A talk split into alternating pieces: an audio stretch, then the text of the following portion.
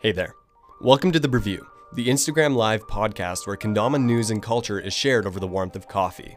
My name is Adam, but my followers know me as Cafe Kendama on Instagram. In the past five years of playing kendama, I've met quite a few amazing individuals, and I'm excited to introduce you to some of them. In this show, you'll hear their stories, the behind the scenes of kendama companies, and what goes on in the minds of some of the world's best kendama players. Because kendama is more than just a ball in a cup. So make sure your cup is full and let's dive into this week's review.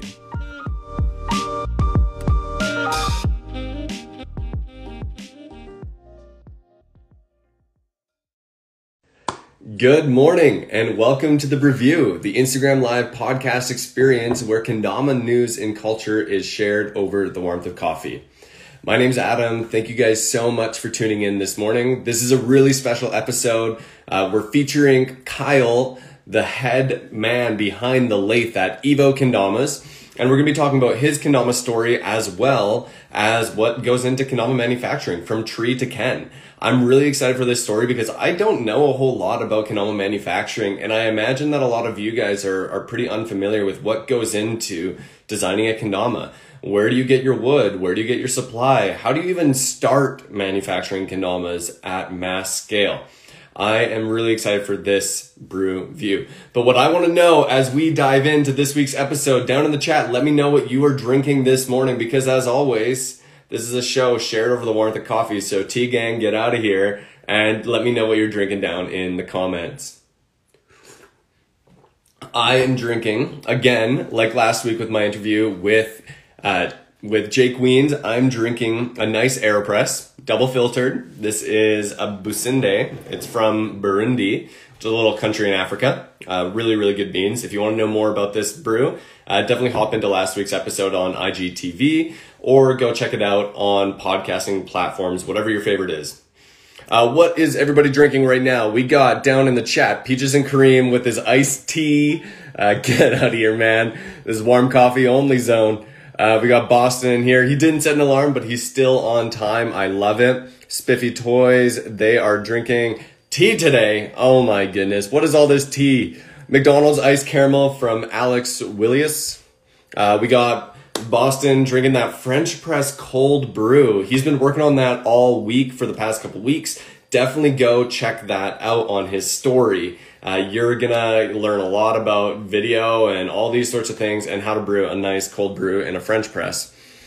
Uh, we got official deep Purchase. He's got his house blend from his local shop, the Coffee Ethic. Yo, what's your local shop? Let me know down in the comments or DM me afterwards. Tell me your favorite place to go and get coffee wherever you are. I want to know. Uh, shampoo and conditioner, Dylan. He's got nothing fancy going on, just some Keurig donut shop pod with pumpkin spice creamer. That still sounds pretty good. El Cerrado, Folgers dark roast in his cup. Citadel is in the house, and iced is the way to go, Keegan. Oh man, all you people with your iced tea. Well, guys, we're going to be diving into this week's episode here right away. As always, I want to remind you that the best two ways to interact in the review is either A, by commenting down in the chat and just letting me know you're here, letting everybody else know what's going on. Uh, interact there, engage. Let me know if you're hyped by hitting that heart button. And then secondly, uh, if you want to ask questions throughout the show, there's dedicated space in each episode to answer your questions. So pop those into the Q&A tool in the bottom. That's that little rectangle with the question mark and put those in there and we'll make sure to try and get to as many of them as possible. As the show has gained momentum, we have had so many questions coming in each week. So I try to get through all the best ones as possible. So make sure your questions are good and we'll dive into this week's review here right away as I get Kyle in if you guys can welcome him in here. This is his first IG live, so this is super exciting for me and super exciting for him. And I'm just beyond stoked to host this week's review. Kyle, welcome here, my guy. Dude, awesome. I'm super pumped to be here. I am just as excited that you are here. This is your first Instagram live. This is my first Instagram live. I've never really done anything like this before, so I'm super excited and pumped to see how it goes. This is awesome, Kyle. I have had so many messages throughout the past week from people telling me, man, Kyle is one of the best guys I know. Ken Johnmo was telling me. Uh, I got other guys like Slaberham Lincoln. These guys are all DMing me, being like, dude, Kyle's awesome. So I'm really excited to get to know you in this week's episode and hear so much more about what you do with Evo Kendamas and share a little bit about a little little package that I got in the mail from you just this week uh, that I'm super stoked on. Super um, but Kyle, as we dive in every week in the review, I try to ask the same three questions to all my guests for a bit of consistency and to just warm things up. Uh, these are the three questions. What is your favorite way to drink coffee? And it's kind of a two part question. Do you drink coffee? I do. Um, when I was younger, I never got into it. It surprisingly used to give me a really bad headache when I drank it, and I never Okay. understood that. Yeah, but it seems like when I hit about 23, I started to really get heavy Mm. into it. Now I drink three or four cups a day. Um, I Love prefer it hot with French vanilla creamer. That, that's just Okay. No sugar. that's the, yep, that's the way I do it. So Okay, right on, right on. I'm, I'm a. okay, yeah, I do like a good latte. I like I like a good craft coffee where there's steamed milk involved, like a cappuccino or a latte, flat white, cortado, you name it. I love it all. Um, Mm-hmm. but typically when I'm at home, it's just black aeropressed coffee uh, that I get to make myself. So I'm stoked on that. Okay, second question. Uh, what is your favorite kendama trick? It doesn't have to be a trick that you've done or that you're good at, but the one that you enjoy the most to either see or do. Probably anything lunar. Anything lunar. Okay. I have Awesome. been Do you- fascinated with them since the beginning. I, I don't know what it is. I do them way too much personally, but when somebody does a really good, consistent lunar line, to me, that shows a lot of control, and and that's what I look for, and that, that's really what I like. Is, is Oh lunar. yeah. So Go like I remember when I started kendama. Uh, Keith Matsumura, who was a kendama Yeah. USA player, he Yep. posted a video on YouTube. I think of doing like 101 lunar flips in a row, and I watched that whole thing, and I was like, man, I can hardly pull up a lunar back then, and Oh, still to do 100 lunar flips in a row is insane. that's yeah, that's killer on your knees and and, and your thighs. My legs would be on fire after that. Absolutely. There's no way I could do that. Absolutely. Yeah, my legs are on fire. I was just out at a jam yesterday with some guys, and oh my goodness, my legs are beat today. I But- saw that. How did it go? How did it go? oh, so good. It was really, really good. Okay, third third question. Uh, who is your favorite all time player? Probably Josh Kim. Ooh, I- good choice. there's just eh, there's something about when he plays. I know that as soon as i watch it and it comes on that i'm gonna i'm gonna be blown away. And his style he's always so happy. Everything he does he just you can tell it's pure joy. And and and Oh i really really like that a lot. And and i think he he's phenomenal. I mean the stuff he does is just unbelievable. And i've been playing for almost 10 years now and the stuff he does is just incredible. So he is definitely probably by far my favorite yeah. Josh Kim's insane. I really enjoy his play style, and and I mean he's the Yank Spike champion of the world. Dude, Uh, when I saw that at NACO, I, I just couldn't believe it. Like in front of me, just one after Were you another. there? Oh yeah, and, and you're Okay, just- we we must have not ever connected because I was there as well. I was at Oh, yeah, Jacob this past year, so Yep. you know what? There There's so many people there. Yep. Ah, that is awesome. Well, Kyle, thank you so much for joining the review today. Uh, we have a killer conversation lined up. We're going to be talking a little bit about your Dama story, how you came into Kendama, and what brought you to starting Evo Kendamas, and especially just like not even starting the company, but getting into turning wood. Uh, and then, and then in the later part of our conversation today, I want to dive into that process. What Yep. actually goes into creating a kendama from from tree down to the ken? Like Yep. how how does that process work? because you probably have incredible insight into that, especially as you've been doing that. And also, congratulations on your recent partnership with Pineapple Kendamas and doing a line of Spectrodamas for them. That was really cool to see. We got to feature Ryan Trostel on the review a couple weeks back, and we were talking a bit about that. So this is a really exciting conversation. It's kind of like part two of the the pineapple pineapple Evo conversation, and so we get to hear the other side of it. Well, Kyle, um, as we dive in, I just want to remind those of you in the chat, whether or not you're tuning in today or afterwards, always DM questions in ahead of time. But if you're tuning in live, if you have questions that you want to ask throughout the episode, make sure you put them in that little Q&A tool at the bottom. That's that rectangle with the question mark, and we'll be sure to answer as many as we can in the dedicated time available today. But Kyle, are you ready to dive into this week's review? I'm ready. Let's do it. Awesome. Well, Kyle, I like to keep the first question real open and wide as we dive into your Kendama story and ask, what was your very first point of contact with Kendama? Um, I was probably 17, 18, and my best friend actually went to Pitt College in Pittsburgh, and he got in contact with a gentleman, John, who surprisingly his cousins knew Colin Sanders at the time, mm. and this was back before even Sweets was a company. I mean, I don't, I, I don't really even think Kusa was a company yet because you still had to order them from Japan. And right. they they were the Ozoras. And my first one was a blue one. And my best friend had bought it for me. He had got into it in college. And I, I kind of messed around with it. And honestly, I was like, I don't know how I feel about that toy. I don't know if I have time to put into that. And over the over the years, I just tinkered with it and, and got a little bit better at it. And then he got me my first one, and it was a blue Ozora. And, oh, classic! Uh, it was like just, and then I gave it away because I am a fair believer in giving all of my usually like my first couple kendamas away. So my first kendama, I handed it down to my other friend Kyle, who got. Oh no way! Yep. So it, it, was a lot of cool, and that was actually my first contact with it. And we would go up to the city and we would play, and there'd be like two of us, and we would all have original Zoras, you know, coming to Japanese packaging, every. Yeah, your three finger length string. Yep. Oh, horrible, horrid. Like, yeah, yes, absolutely. If you were over three fingers, I remember back in that time, like if you had a if you had a string length that was longer than three fingers, people would like people come at you and they'd be oh, like, like, "Bro, you're cheating." String is so long. Like, in now. now it's like if you have less than six fingers, yeah. Yep. yep. Same exact thing. It's like, nah, too short. I can't do anything with it. Even an earth turn's like, I'm afraid it's gonna catch. Yeah. Oh, it's crazy how how crippled we all are when it comes yeah, to kendama now. But it, anyways, you know, sorry, continue. Nice, though, it was nice getting to be a part of that time in the beginning before kendama really started to dive into the sticky paints and the grippy paints. And kendama was a whole new world back then, and it was so difficult. If you could do a lighthouse, that was like mm-hmm. that was incredible. And I remember thinking two years after I started playing, I'm never going to land a lighthouse. Like the lighthouse will be something I will never be able to do. Yeah, and if you hit that lighthouse flip, welcome to the oh. one percent, my friend. Just icy. I mean, just running all over the place trying yeah. to catch it, and it, but it was an awesome feeling, and and I, I'm glad that I was a part of that. So cool. So how many years ago was that for you? That would have been. I just turned 30 in April.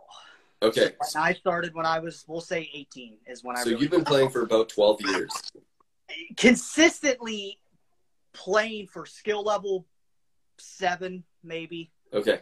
So yeah, wow. there was some years in between where it was kind of just we, you know, we played with it occasionally, and you know, if we'd be out having a few beers or something, we would, you know, we'd play, and that that pretty much was it. So. Okay. Yep. Okay. Wow, that's really really cool. So, yeah. who would have been some of your original influences on kendama back then? Whether or not it was like people around you or some of the people you would have looked up to during your kendama journey. Uh, probably like Turner Thorn mm. was was was a big one. Um, definitely Colin. I mean, the, the the OG, the original. I mean, nothing nothing beats Colin. I, I think he's he's incredible, and he's always has been and always will be. So. Um, that, that was that was pretty much it. I really didn't know a whole lot about kendama, honestly. Even companies and, and even the first time I heard, I was like, "There's a pro at this." I was like, "What? What do you mean?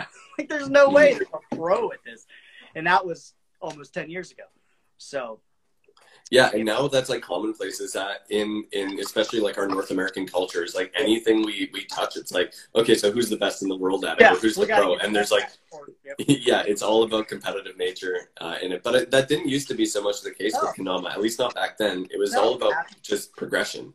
Absolutely, absolutely. I mean, it, it, was more of an of an expression, and, and I'm not saying that that has changed. I think that is still a very prominent thing in kendama.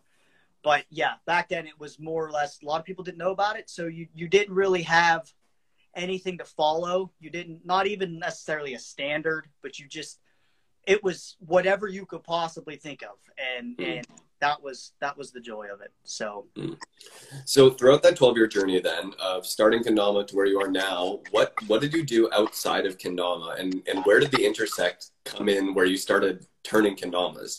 Uh, I, am kind of curious what your background outside of kendama is. Believe it or not, my background is more on the mechanics side. Okay. I, I worked in parts stores almost my whole life. Um, I've worked on cars forever, and that you want to come work on mine because mine is falling apart. they, unfortunately, they all are, and I hate them. But um, but no, that's uh, that's pretty much where I came from. I had no prior woodworking experience at all. I've always been kind of good with my hands and and being able to break things down and understand how they work Yeah. and build things.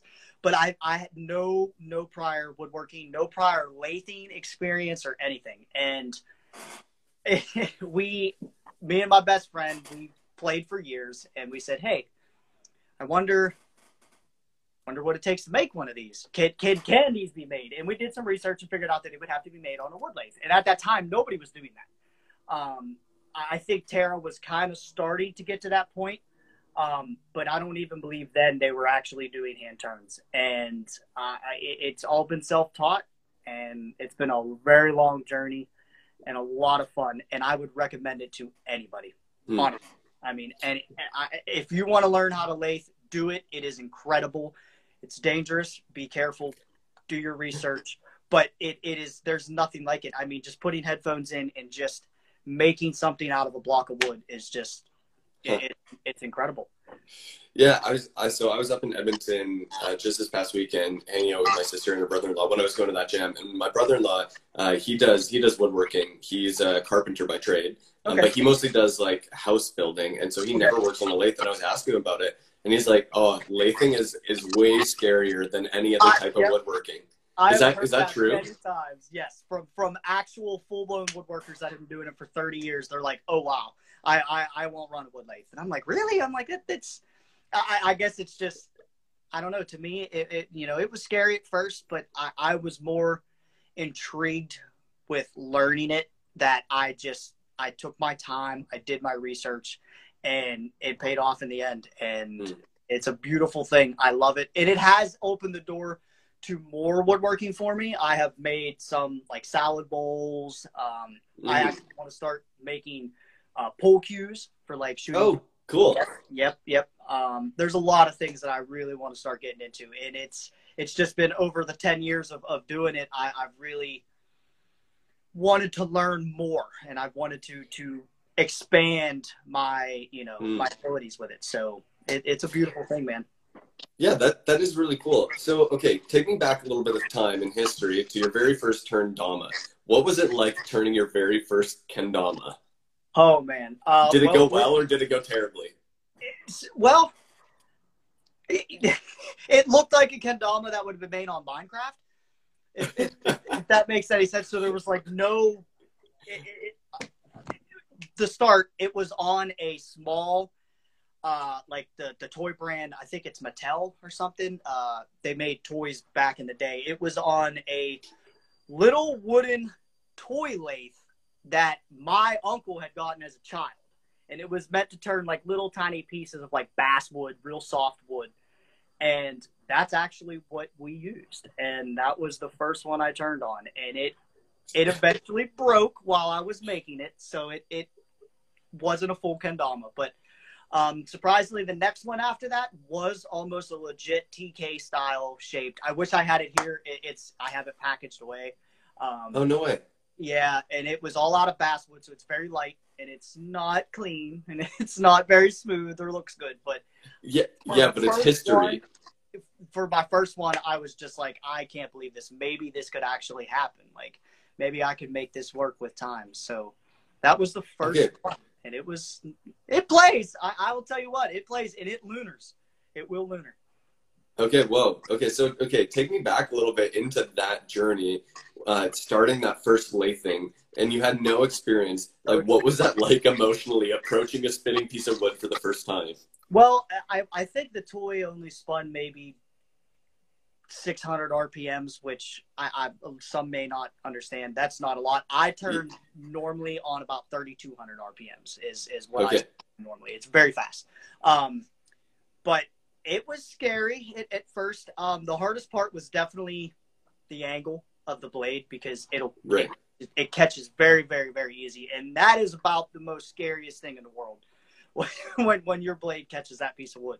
So um, we we pretty much just looked it up looked a cou- couple videos on youtube how to hold the tools how to do it. And and they weren't actually even real lathing tools. They were small like whittling tools little chisel whittling tools. So that was probably very unsafe to do.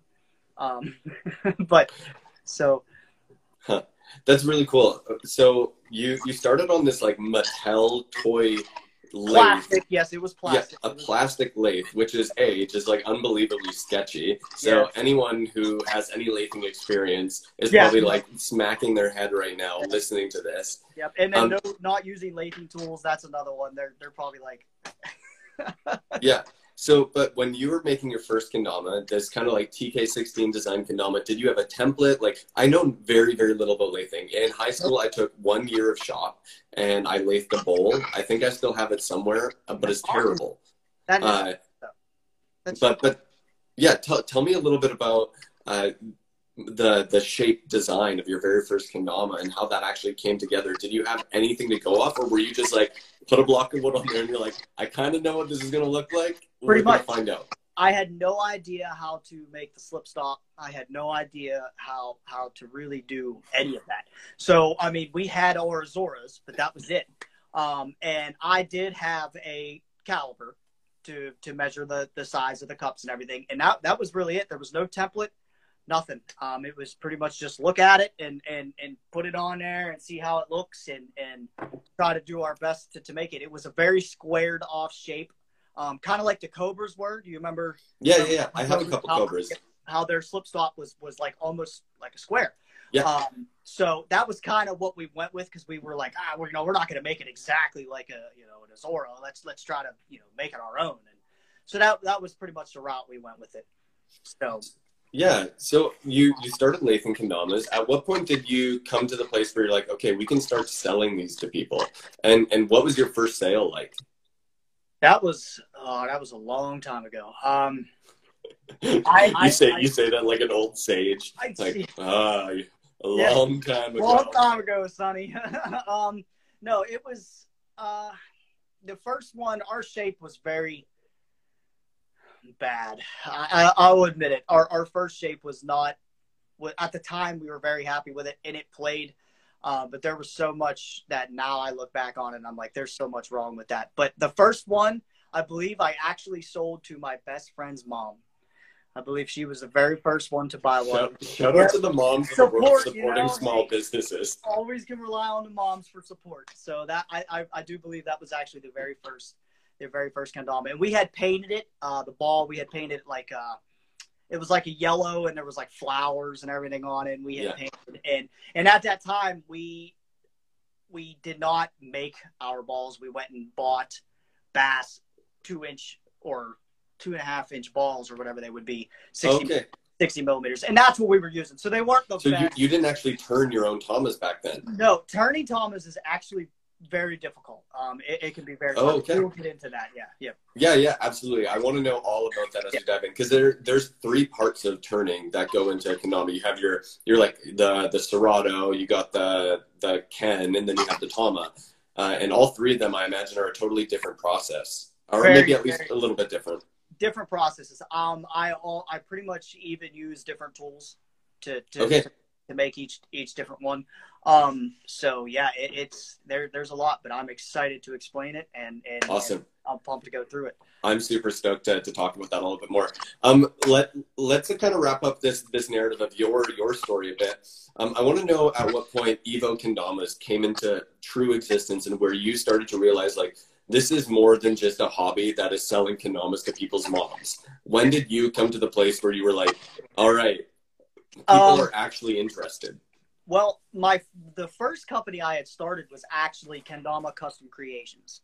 Oh, I actually remember that name. Yes, But yes. I, I did not know that was you. Yes, oh, no that- way. that was us back in the day. That uh, that was our very first one, um, and we went on with that for for a few years. And we we didn't sell you know a whole lot. We sold mainly to our close supporters, friends we knew. You know, uh, like uh, there was a couple people that really enjoyed our exotics because that's really what we started getting into was dealing with crazy exotics. Um, we were Mm. one of the first to turn lignum, um, the tree of life, uh, bocote, I mean, uh, cocobolo, all that, and and that was that was a lot of fun. I think that's what really got us so interested in it was we wanted to try the different woods. We wanted to see what a kendama Right. would look like with this wood. What's it look like with this wood? You know, or what, what's that wood smell like? What's this one smell like? So Yeah, were, were there specific woods that just like were terrible to work with, and what Yes. what were they? Uh, Uh, there, there, there's a few. Like honestly, one of my least favorites is probably canary wood. Um, it's, Okay. it- it's very yellow and bright, but it's to me it smells like burning motor oil, and it's horrid. and I just hate turning it because of the smell. So Hmm. uh, I really Does, have how does it play though? it's dense. It's a very dense wood, but I like it. it, it it's it, it is a very very nice wood. It reminds me of. I, I really don't even know how to explain it. Uh, like a wenge almost. It has like Okay. a surface to it, but it, it's it's a beautiful wood. So I have worked with so many different kinds, um, countless woods. So Cool. that was that was the first company was uh, Kendama Custom Creations. We went on with that for a few years. Um, like I said, sold here and there. Uh, I tried tried to do things differently and kind of realized that I think a lot of people were thrown off on trying to be so different and try to do things so differently because Kendama hadn't really made an impact yet on a lot of people for them to start thinking of different things. Well, maybe I would like it better with this or this. Hmm. So that was probably three or four years we went on with that. Uh, and then I honestly fell off for a little bit. I didn't really, I didn't really make a whole lot. Uh, things got slow. I, I got different jobs and I just was busy. Um, occasionally I'd have somebody, Hey, you still making? Can I make, you know, can I get one made? And, uh, that was pretty much where everything started with the customs. Um, was, was, was pretty much with that. And then Evo come around and I said, you know what? I want to change things. I want to rebrand. Sometimes rebranding is a good idea. It, it, Mhm. you know, it kind of puts Totally. you Sometimes you have to rebirth. it, it puts you back out there somebody new, somebody different, and and it just clicked.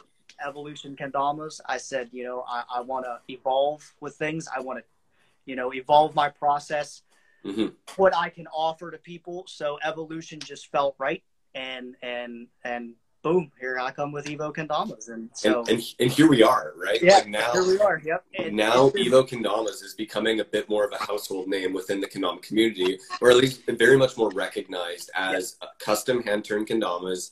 Uh, you're you're doing some really unique work with the wood itself, and and especially now with this partnership with Pineapple, which is a, a fairly decent household name in the kendama community. Oh, absolutely. that definitely helps solidify the branding of Evo.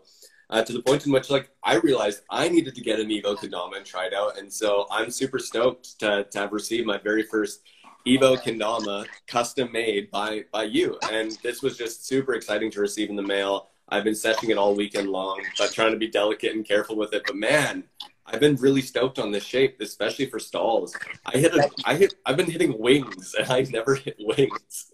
I, that is one thing that I've always I I don't know if a lot of remember, but kendamas back in the day tended to have very rounded cups. Yeah. Edges.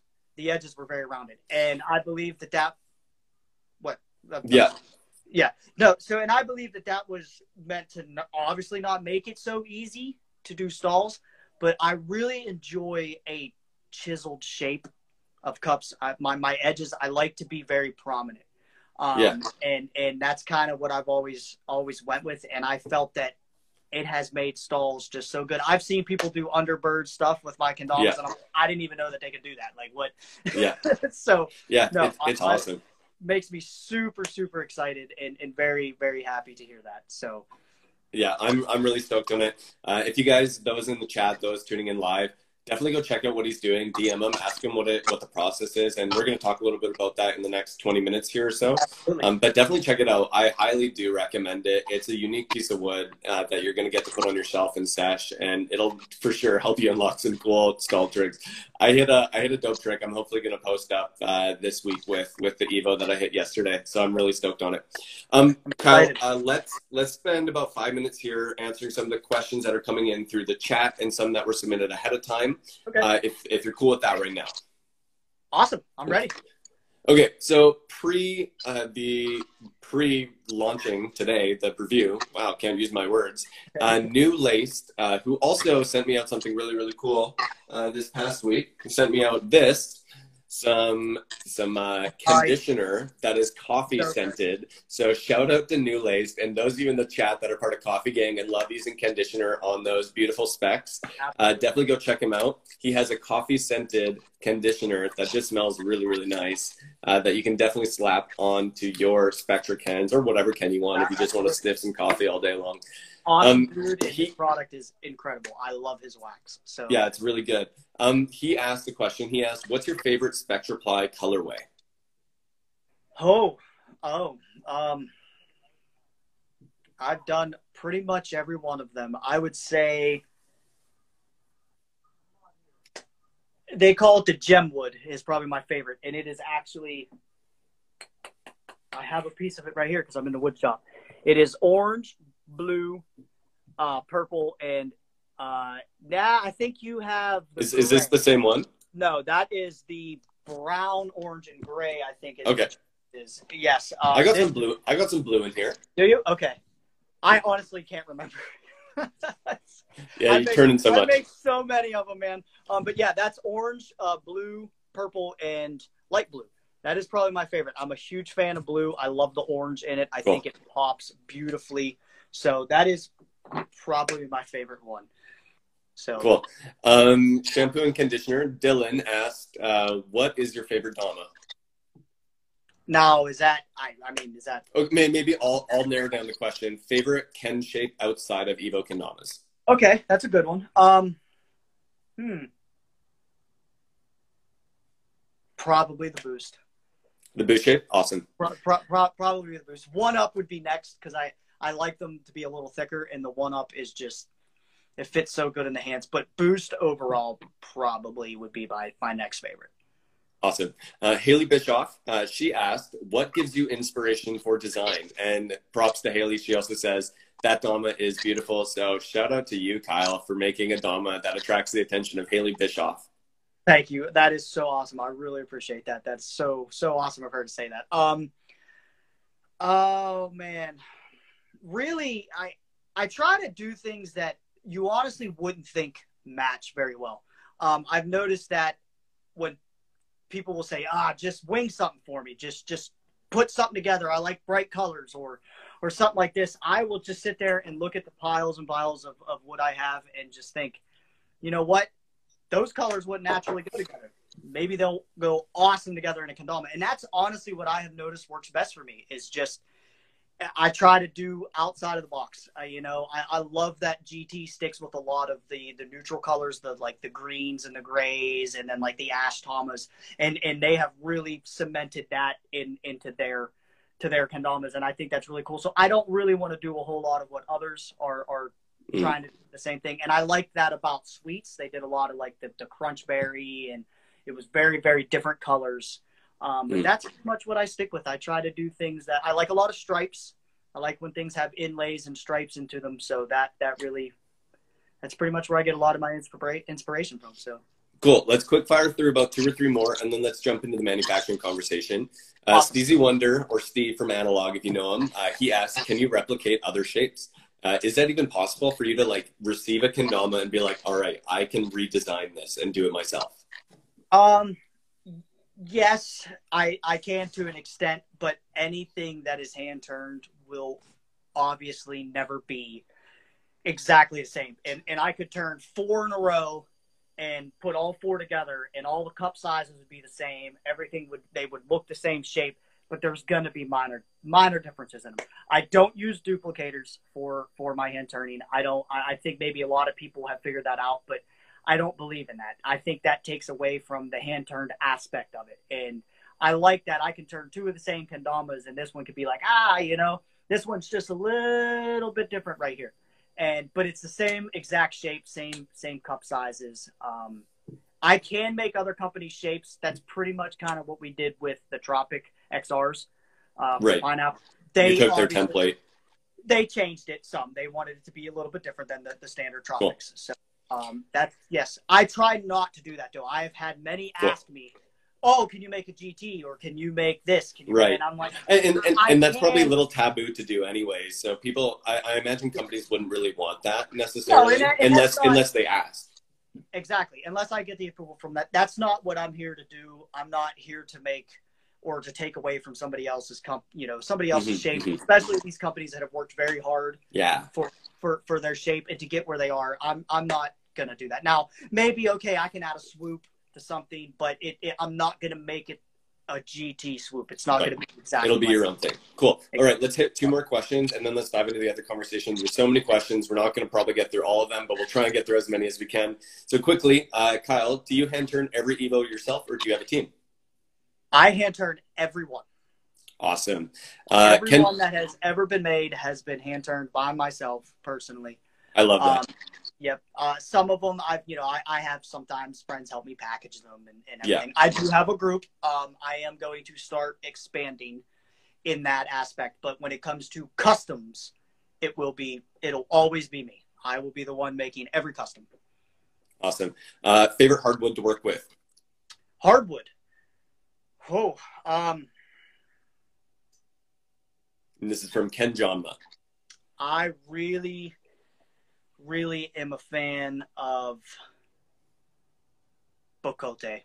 Probably. I don't know if any if you've ever seen Bocote.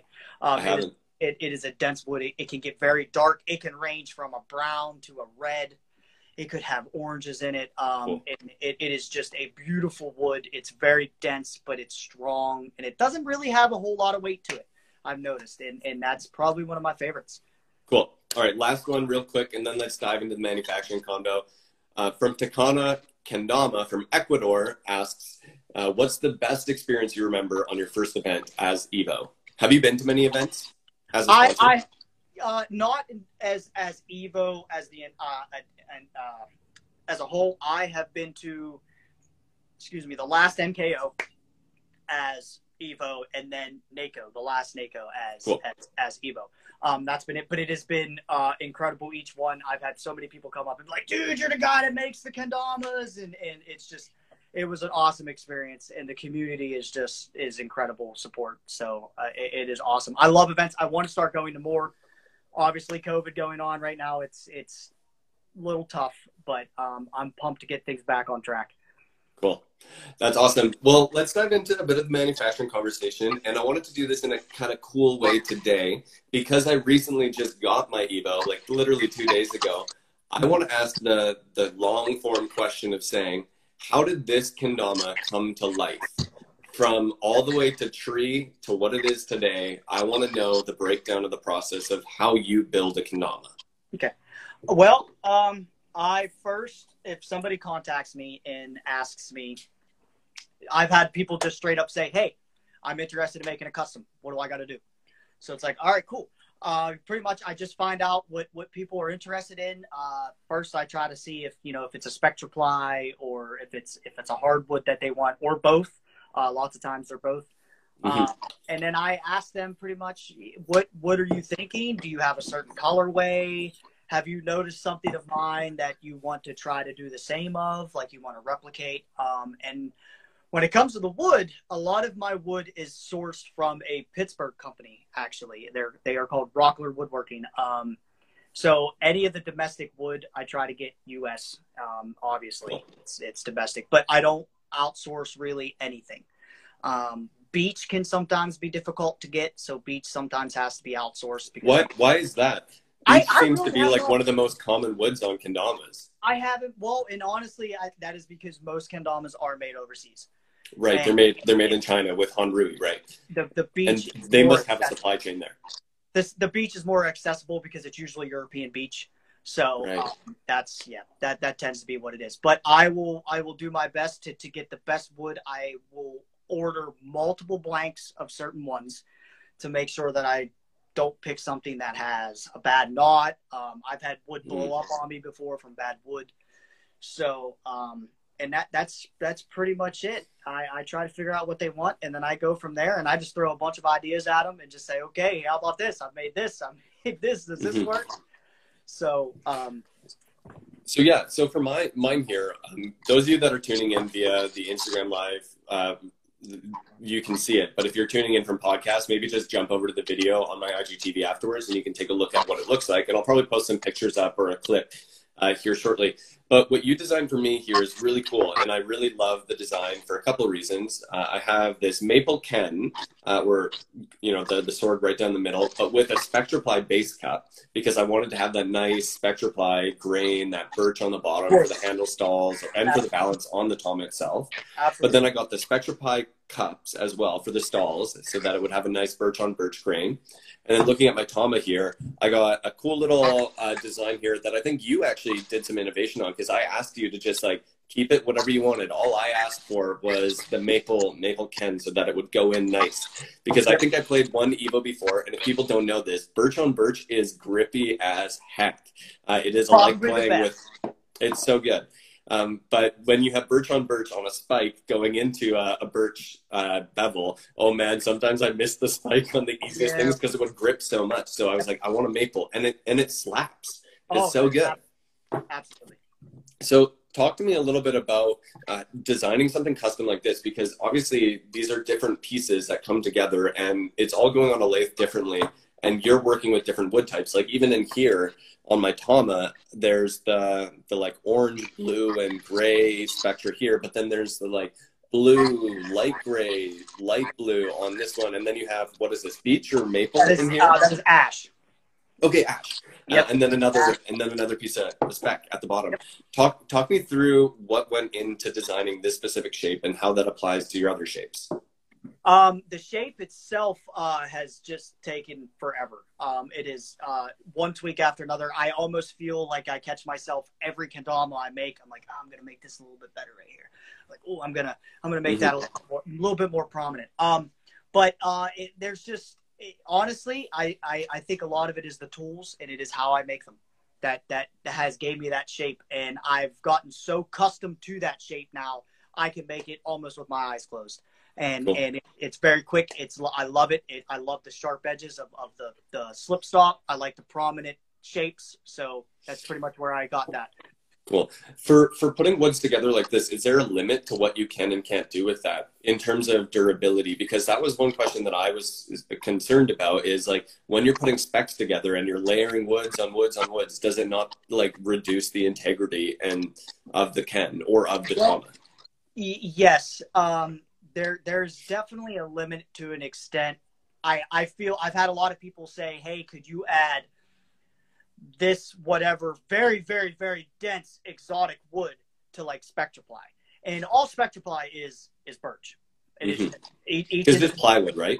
well, Like, that's yeah, essentially what it is. each individual piece is just a very thin piece of birch dyed, laminated together to make a block. Um, so birch is naturally a lot. For instance, Purple Heart. Purple Heart is way denser, way Mhm. heavier than, than than Spectraply. They could be glued together. Um, but when it comes to doing things hand turned, a lot of these ones that I think a lot of companies you have ever se- you've seen do, they are machine made. So anything done with a machine can be way more precise. It, you know what I mean? It, it, a lot less chipping, a lot less blowouts or anything like that. So I try to only stick with woods that I have very good experience with and I know Right. glue very well. Like ash, ash and Spectraply just are like a match made in heaven. They are perfect. Beech is very good for that. Maple was good for that. Um, so that's pretty much. I, there is a limit, but I'm always willing to try new things. Um, as long as the customer is willing to, you know, to hey, it's like, hey, if, if this blows up, I'm obviously going to cover it. Yeah. Wait time may be a little bit longer because I've never done this before. I don't know how this is going to work. This is a learning experience for me too. But I'm always willing to do it because that's how you always make magic and you make new things and Cool.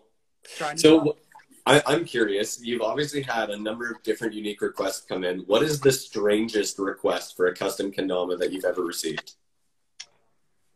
Oh man. Uh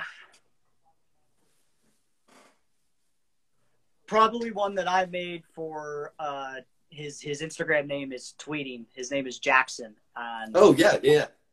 it is wild. The Tama has multiple different woods in it. Uh, it has Spectraply, ash, beech. Um, it, the, the the layers are crazy. It is by far probably the most insane custom that I have made to this date. Um, that's probably one of the wildest ones. Other than doing insane woods, uh, that that's that's pretty much Nobody's it. asked you for a five cup yet. No, surprisingly not. um, I've I've made a couple sumos for for for a few Oh. people. Yep, uh, I've made some sumo tamas and I, I've made some jumbos. So that that's that's pretty much it. It's been pretty, cool. pretty much the same, and that that's good. I like that. I, I I think it's like you said, it's becoming more of a staple now. People are starting to understand more what I can do and and such. So that that makes the process a lot easier. But hey, if anybody got anything crazy to make, let me know. I'm I'm always willing to, to try new things, man. And, and I think that's the beauty of you working not on a CNC. So for those of you that uh, are are not super familiar with how Kendama manufacturing works, there's kind of like the the main way that Kendamas are made is through an automated machine called the CNC, where uh, it's programmable and it's basically a lathe that is automatic and it'll just follow a tracking and it'll shape it out really nicely. Um, but what then goes into that is if you want to change up the shape, you have to actually change up the coating and change up so much more in it. And so it makes it hard to do customizations to it. So uh, you actually have the flexibility to actually do Exactly. customizations and try different things because it's not a coating; it's just a muscle thing. It's it's Yep. your eyes, it's your designs, it's everything is different every time, which is kind of cool. I've had Um, people ask, you know, hey, can you do your shape that you your hand turn shape, but could you make the spike a little bit thicker, or could you make the base cup a little bit smaller, or or whatever? And that's the joy in it that I can do that and maintain the same shape. And and each one is is unique, and and I hope everybody mm-hmm. realizes that every one that they contact me about and get made is is different and is unique. So everybody Cool. gets something special. So that's why I do. it. Okay, cool. I got two more questions that I, I kind of want to talk through in these last five minutes, and then we'll we'll go through a number of uh, questions from the, the viewers and the followers here in a second.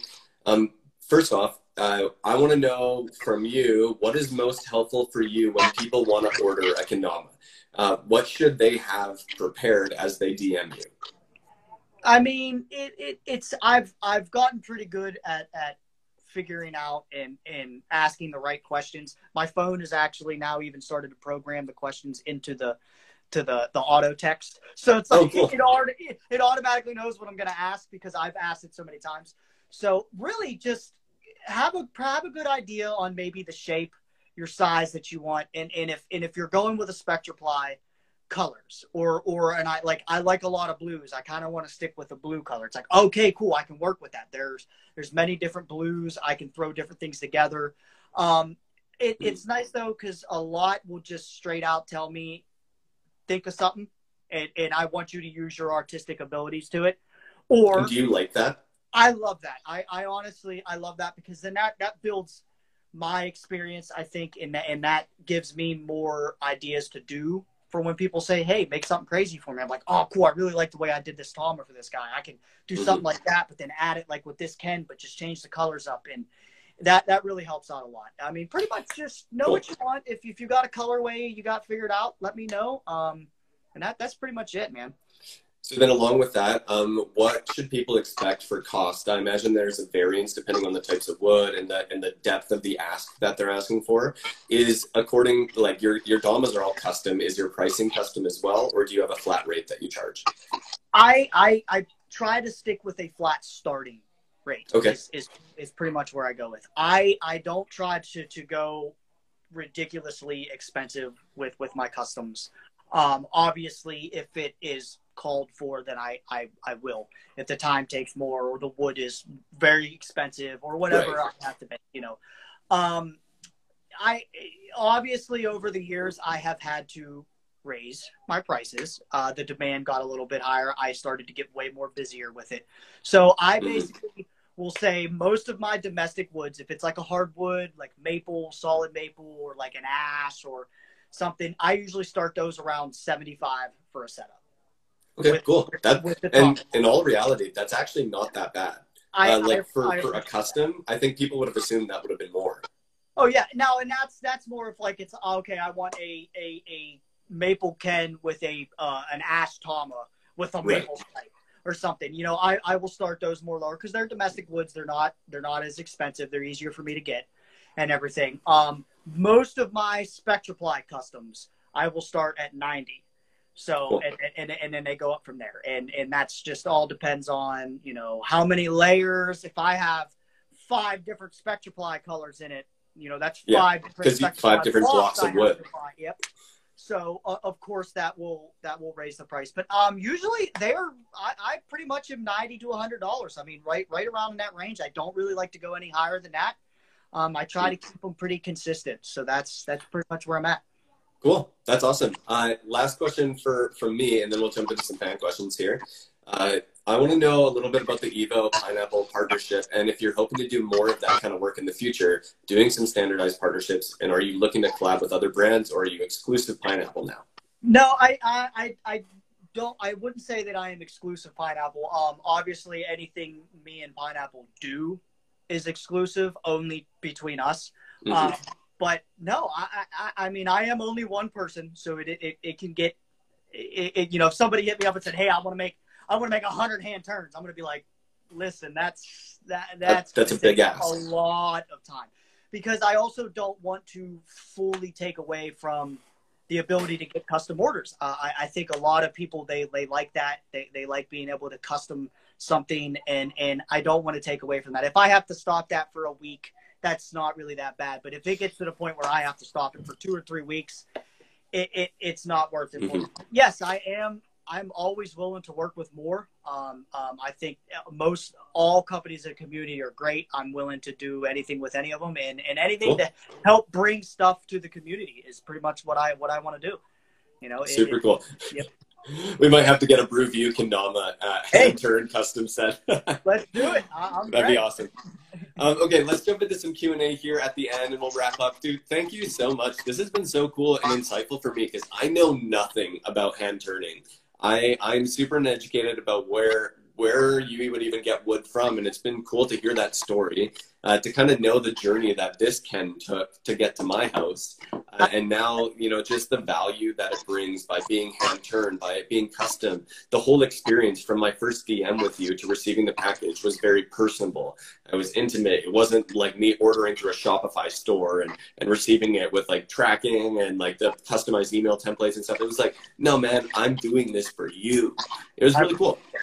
I really um, okay. And that that's what I do. I do it for the love, man. I, have had a lot of people say, "Hey, why don't you charge more?"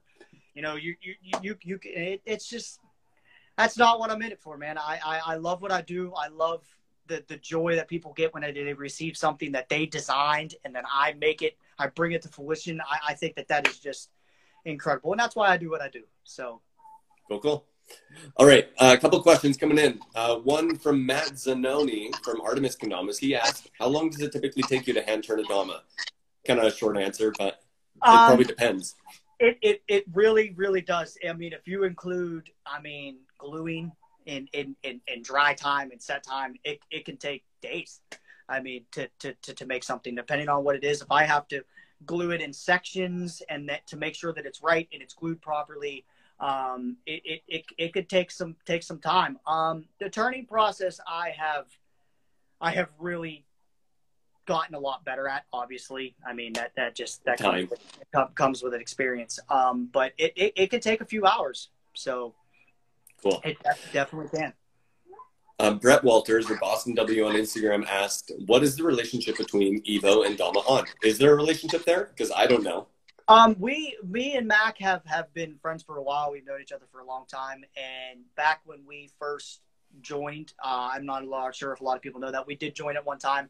It was more of a company just helping each other out. Like you know, he, he would do some shirts for me, and and and he would help support me, and I would support him, and, and it did become more become more of a partnership and everything. And then just things changed. We we started to wanted to go in different directions, and we decided, hey, you know, we'll just we'll separate, and that's pretty much pretty. We still chat. I mean, I still support. I still buy from them. I, I obviously will support their Kens. So that absolutely that that's pretty much it. Friendship. Awesome. Uh, we suck at Kendama, Florida. Asked. that's such a funny name. Um, I, I, love it. What I do you it. What do you do with all your beautiful Spectraply wood chip shavings? Um, that's a really good question. I used to every custom I would have a little baggie of the Spectraplies that came from that custom, and I'd put them in like a little little baggie, and I would throw that in with the package, and and I would give it to to the, the to the customer. You know, it's a little like ah, cool. This was you know this was the shavings that come from this kendama, and and mm-hmm. so uh, now I I've gotten so busy that I'm just I'm constantly doing things that it, I pretty much just uh, I burn it because it is, it is it's spectraply, so it is technically toxic. It has glues in it. It has dyes Sure. in it.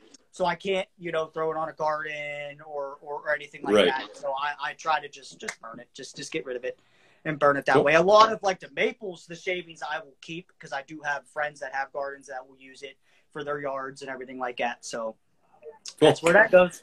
All right, one or two more questions here, and then we'll wrap wrap this up. This has been an awesome, awesome episode. I've been thrilled the whole way through. I've learned way more than I ever would have expected. I would have learned about wood turning and kendamas. So this is awesome. Uh, shampoo and conditioner. Dylan asks, uh, "Do you want to woodwork for the rest of your life and make custom damas forever?" Um. Yeah, I, I, I honestly would would love to to be able to be that. Obviously, I work a full time job. I'm, I'm pretty sure every, even most of the kendama owners out there, they they work full time jobs. Um, but I, I honestly would love to, even if it wasn't just kendamas. I mean, like like he asked in the question, just woodworking. I would love to to have a, a nice big shop that I can just make anything in, do all kinds of custom work. I, I- would love to. I, I'm fascinated with it. I would love to do it. Cool. All right, last two questions. These ones are both kind of quick. Uh, Peaches and Cream, my homie from here in Alberta, asked, "How do I become as cool as you?" Now, I think Um, he's, he's asking asking this question. I'll give him a quick answer. Cream, first off, you need to start drinking coffee. That'll help. Um, but I'll let Kyle answer part two of that question. That is definitely a good one. I, I, I don't know how to answer that question because I, I mean I, I'm I'm flattered I guess, but I it's, I, I I I really don't.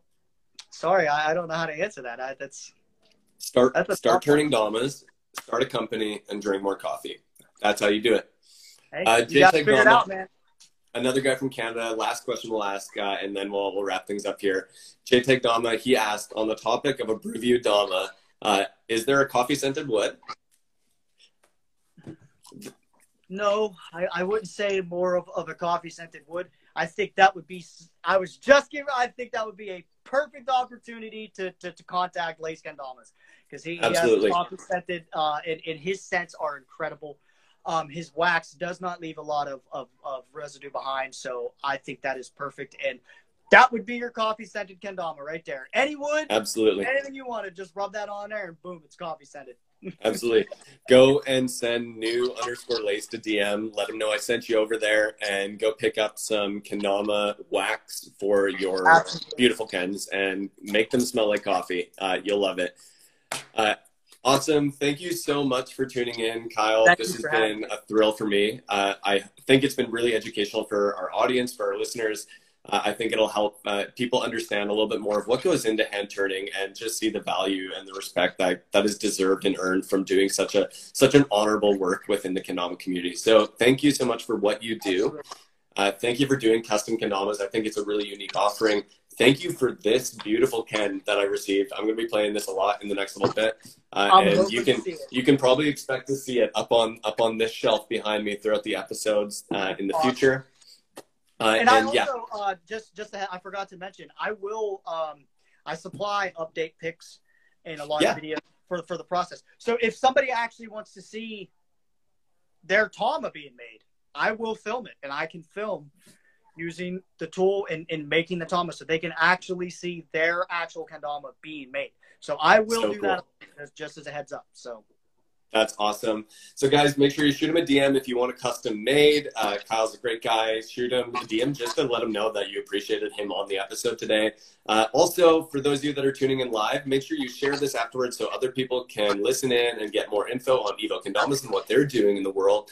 Um, this will be uploaded onto Apple Podcasts, Google Podcasts, and Spotify afterwards too. Um, I have a huge ask of those of you that are tuning in. Um, I want to see more people getting into Kendama. I want to see more people uh, getting in touch with the Brewview. And one way to do that is by jumping on Apple Podcasts or Spotify and subscribing, uh, giving it a rating, and leaving a review.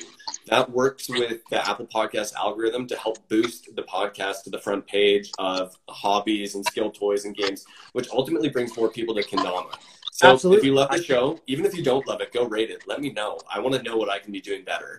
Uh, but jump on there, give it a review, give it a rating, and let me know what you want to see out of the Brewview in the future.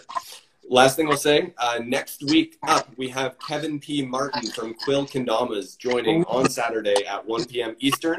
Yeah. Uh, so we're going to be talking about what they're doing in the world, which is some unique stuff too. They're working with a whole bunch of different uh, designs. I and love they- Yeah, it's awesome. And they're doing custom wood engravings, so we'll get to hear a little bit more of what goes into that process. So thank you guys so much for tuning in to this week's episode of the Brewview. I hope your cup is still full, and if it's not, go fill it up again. And as always, stay caffeinated, guys. Thanks for coming, Kyle. And Not a I'll see Thank you, you, Adam. and I'll see the rest of you guys next week. See Bye you. for now. Learned a lot about kendama news and culture, and you learned something about someone in the community that you didn't know before. And at the end of the day, I hope this inspires you to have a deeper conversation behind this silly game we play called kendama. As always, I hope to see you next week and stay caffeinated.